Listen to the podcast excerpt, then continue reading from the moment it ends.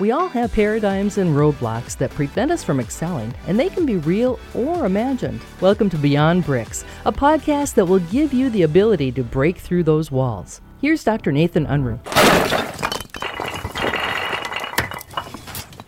He's learned that wolves can teach us powerful lessons about gleaned wisdom, teamwork, and leadership. I received this story from a good friend of mine, and I, there's so many valuable lessons here but it's called a wolf pack on the move.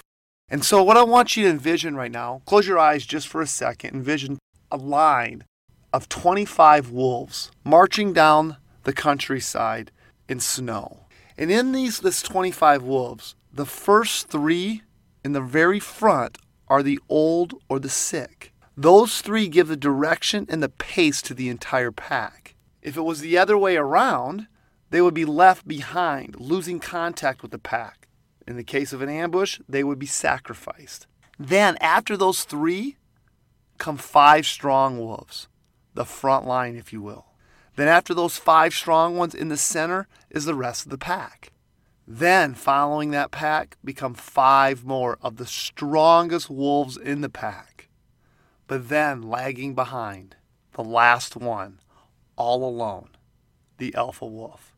He controls everything from the rear. In that position, he can see everything and decide the direction. He sees all of the pack. I think it's fascinating as you look at this line of wolves. The pack moves according to the elder's pace and help each other and watch each other. Again, I just I'm less speechless uh, by nature. We know wolves are amazing animals and knew they were different, but didn't realize how much we could learn from them. I didn't know wolves put the elders of the pack first. Many people, I know myself, can take note of this and should take note of this. They are supposed to be seen up front. The old, the sick, the elder should be up front, setting the pace and the direction while enjoying the protection of the rest and not invisible at the back of the line. See, I think there's so many things in this story that we can glean some valuable lessons from. You know, those three wolves can represent in our teams. Those elders who've been around, who have the wisdom, have seen many things.